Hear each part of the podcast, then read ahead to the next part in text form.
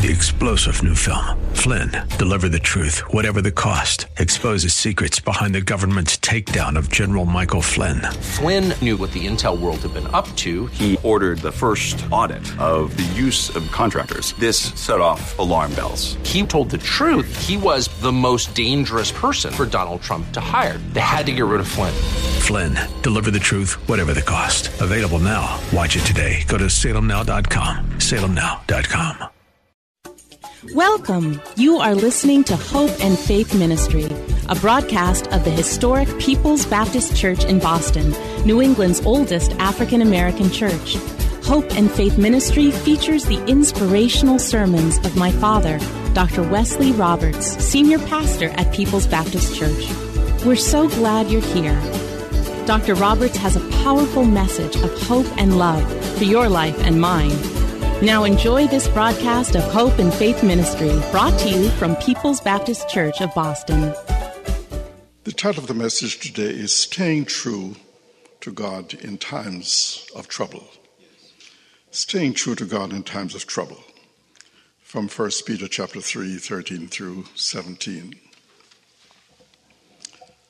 On January the 23rd, 1999, an American missionary Graham Staines and his two sons, Philip, age 11, and Timothy, age 6, were murdered by a large mob of militant Hindus in India.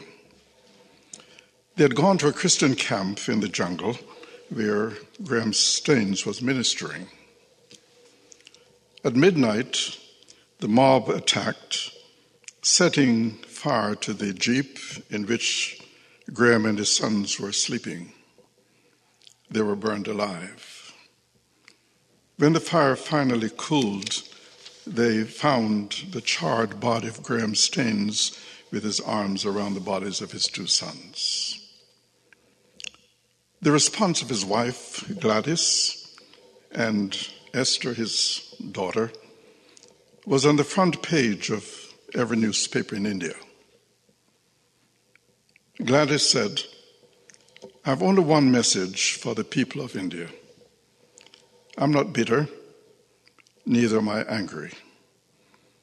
But I have one great desire that each citizen of this country should establish a personal relationship with Jesus Christ, who gave his life for their sins. Let us burn hatred and spread the flame of Christ's love. Many people were surprised when Gladys Staines decided to stay in India. She explained her decision this way My husband and our children have sacrificed their lives for this nation. India is my home. I hope to be here and to continue to serve the needy. When asked how she felt about the murder of her dad, Esther, as a 13 year old, said, I praise the Lord that he found my father worthy to die for him. Mrs. Staines and her daughter stayed true to God in their time of trouble. The question could be asked Are you prepared to suffer for Christ? For most of us, the answer is no. But for most of the Christians in the world, the answer is yes. Christianity was born in a world of totalitarianism. It was not strange to be persecuted. For the first 300 years of the church, Christians had no legal protection in the Roman Empire. To be a follower of Jesus Christ meant risking everything. Why me, Lord? Why am I going through this? Have you ever thought, whispered, or screamed that question?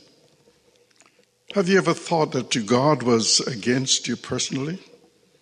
At one time or another, every one of us uh, does, even people in the Bible. Job raised the question himself. We have been in the letter of First Peter now for about six or seven weeks.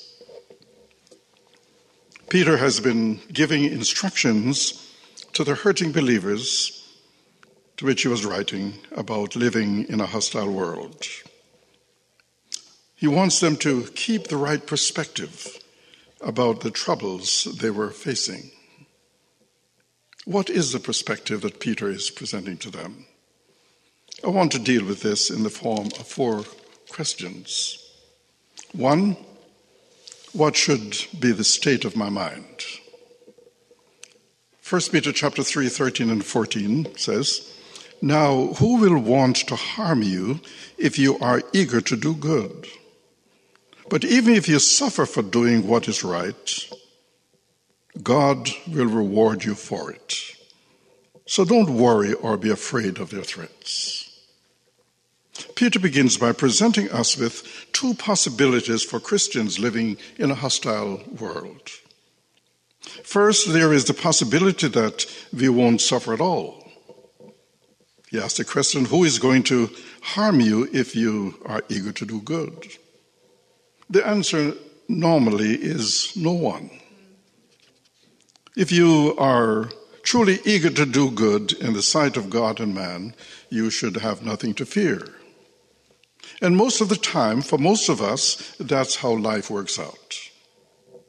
When we play by the rules, we should live in safety and security, but that does not always happen. That leads Peter to the second possibility. But even if you suffer for doing what is right, God will reward you for it. So don't worry or be afraid of their threats. Doing right does not guarantee a trouble free life. People may hurt you, they may intimidate you, but they cannot tear you away from God who has promised to reward you or to bless you. The Apostle Paul, writing to the Romans, had this to say about a similar situation. Paul says, Can anything ever separate us from Christ's love? Does it mean he no longer loves us if we have trouble or calamity or are persecuted or hungry or destitute or threatened with death? As the scriptures say, for your sake we are killed every day. We are being slaughtered like sheep. No, despite all these things, Overwhelming victory is ours through Christ, who loved us. And I'm convinced that nothing can ever separate us from God's love.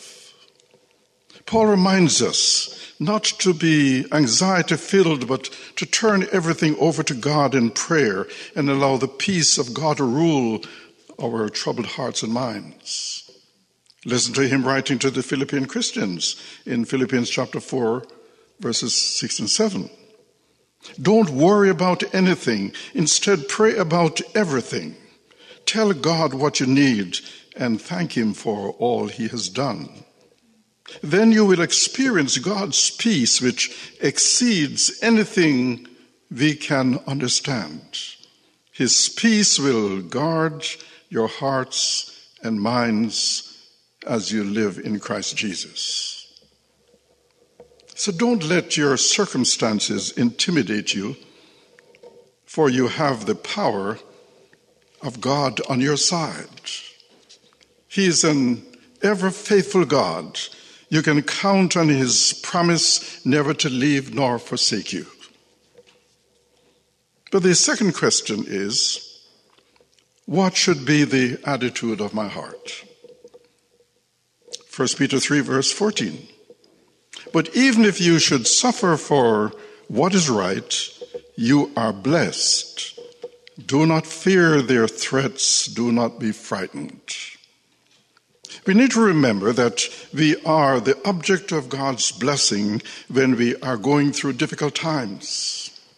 When we have trouble, our tendency is to feel unhappy, unfairly treated, or that God has pulled his protection away and we are forgotten. But remember the words of Jesus in Matthew chapter 5, 10 and 11, where Jesus says, Happy are those who are persecuted because they do what God requires. The kingdom of heaven belongs to them. Happy are you when people insult you and persecute you and tell all kinds of evil lies against you because they are my disciples or my followers. The word happy is also uh, translated blessed. Say so you are blessed when you are facing trouble of one kind or another. So keep that in mind. Let it be settled in your heart. In verse 15a, Peter says, Instead, you must worship Christ as Lord of your life. He said, whenever we are facing trouble of any kind, we need to remind ourselves that Jesus is Lord and that He is in control of our lives. We must lift Him up and worship Him as Lord when we are in trouble. And then Peter goes on to quote Isaiah chapter uh, 8, 12 and 13. Do not be afraid that some plan conceived behind closed doors will be the end of you. Do not fear anything except the Lord Almighty. He alone is the Holy One. If you fear Him, you need fear nothing. By quoting this passage of Scripture, Peter is telling his readers and us to turn over our worries or fears or doubts and our cares to the Lord who cares for us. He will fortify our hearts with confidence in his power and sovereignty. Peter is saying, don't be afraid when you feel overwhelmed by circumstances over which you have no control. God is with you always. Give up your fear, give up your worry, and give up your habit of being intimidated. The real issue is the lordship of fear versus the lordship of Christ. Those who make Christ Lord need not fear what mean and wicked people might do to them. As the example of Graham Staines shows, this does not exempt us from the worst kind of suffering. We may suffer, and our children may suffer with us as did our slave ancestors. But if we trust in Christ as Lord, we can rest well at night knowing that nothing can touch us that does not first pass through God's loving and sovereign hands. This principle offers the only possible explanation for the long line of martyrs and suffering believers during 400 years of slavery, racial discrimination, and systematic brutalization. People who loved Jesus more than their own lives. In light of eternity, could anything in this world matter more than Jesus Christ? Since the world is passing away, nothing we do or say, nothing we achieve, nothing we own, no fortune we amass, no empire we may build, no glittering list of friends, none of it matters at all compared to our Lord Jesus Christ. Only Christ matters. We'll never be ready for suffering until we lift Christ up and set him apart as Lord of all and Lord of our lives. But the third question is what should be the focus of my speech? 1 Peter 3:15 But in your hearts revere Christ as Lord. Always be prepared to give an answer to everyone who asks you to give the reason for the hope that you have. But do this with gentleness and respect. For centuries, this verse of scripture, 1 Peter 3:15, has been the foundational verse for the study of the theological discipline called apologetics. That is the intellectual defense of Christianity.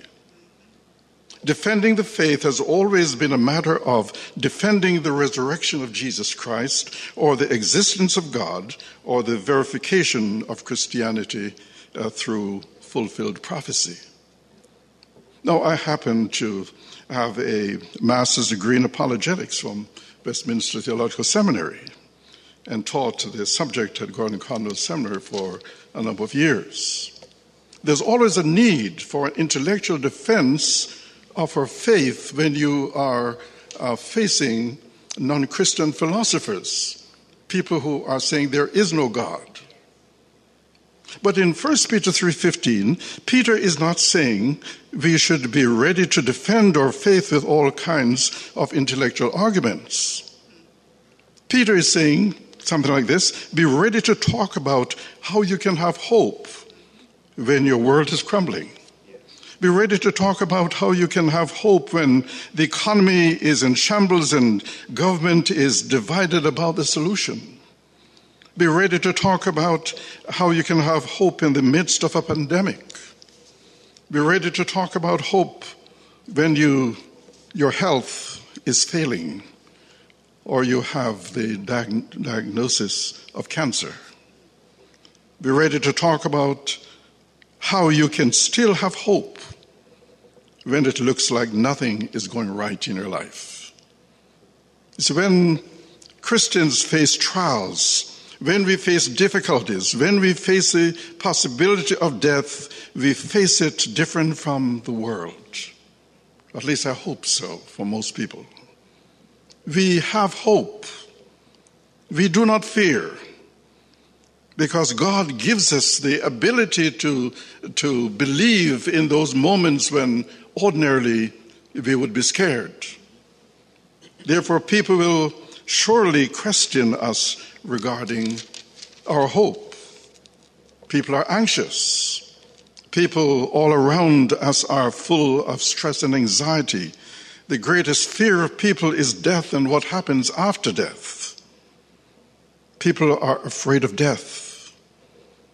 Hebrews chapter 10 and verse 23 says, Let us hold unswervingly to the hope we profess.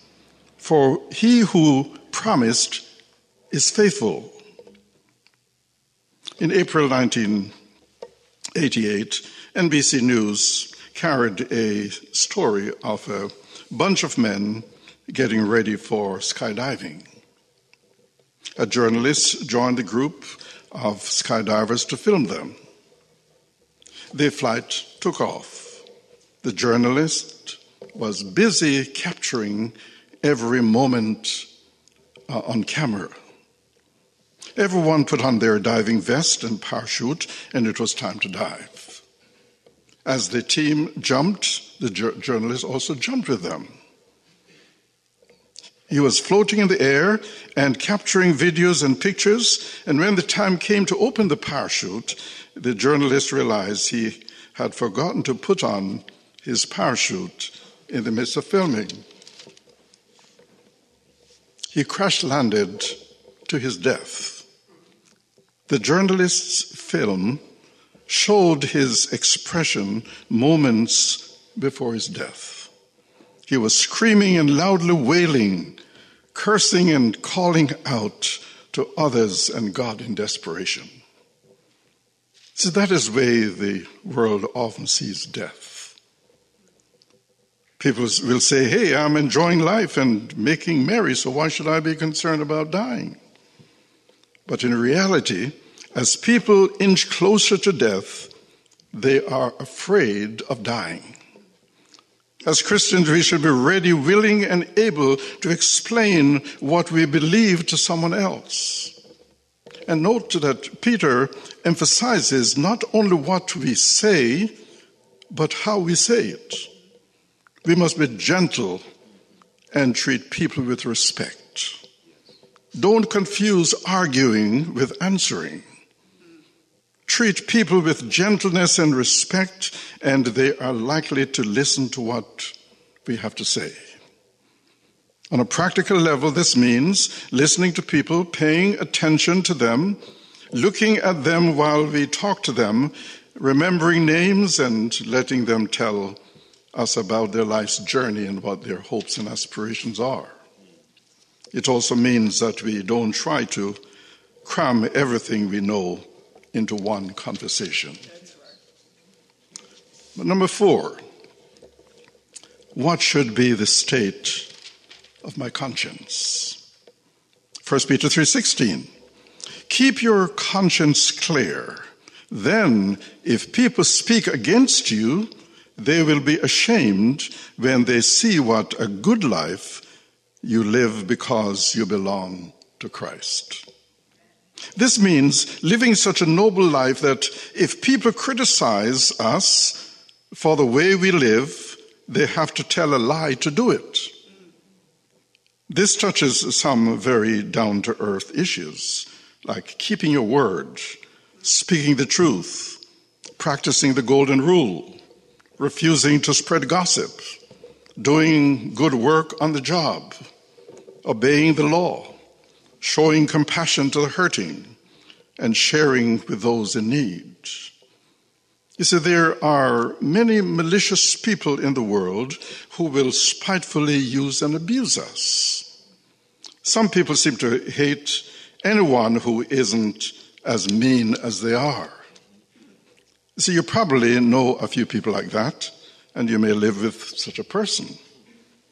We can't always avoid being around vindictive people who go out of their way to hurt us but we can live such good lives that they have to lie about us in order to attack us.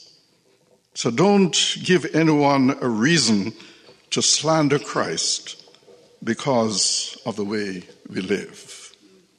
In verse 17, Peter says, Remember, it is better to suffer for doing good, if that is what God wants, than to suffer for doing wrong. It may be God's will that we should suffer for doing right. Jesus suffered at the hands of evil men. The same thing happens to his followers in many parts of the world today. Peter says this is better than to suffer because we have done wrong. So, how does all of this comfort us? The answer is not hard to find. We may die for our faith, but that's okay. That's all the devil can do to us. He has no other ammunition to use against us. He did all he could to Graham Staines and his sons. Death is Satan's final blow, but it's not the end. Listen, Christians, can you hear the sound of laughter from the other side of the grave? They are singing over there, singing praise to Jesus who triumphed over death and the grave. Will we be persecuted? Perhaps. Will some of us suffer for our faith? Perhaps. Could we lose everything we have? It's happening elsewhere. Can our enemies kill us? Yes. Some have already died. What happens then? They may kill us, but that's all they can do they cannot touch our soul. The most blessed and happy person is the one who has decided to follow Jesus.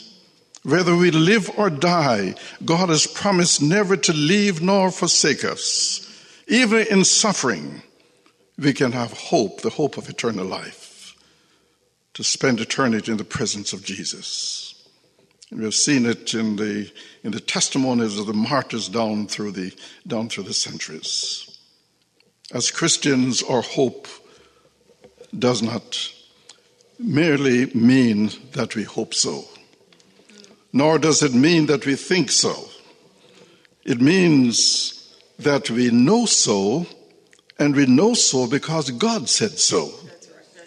And having this hope, we know that God is in control. We know that His word is true. We know that we are more than conquerors. We know that victory will be ours, and we know that eternal life will be ours to enjoy. This God given hope has given us reason to remain faithful to Him. It has given us support in times of difficulty and given us purpose and direction in life. and has been our mainstay throughout the storms of life. This heavenly hope has given us motivation to deal with our problems, inspiration to hold on to the faith, confidence to face the future, and assurance that all will end well.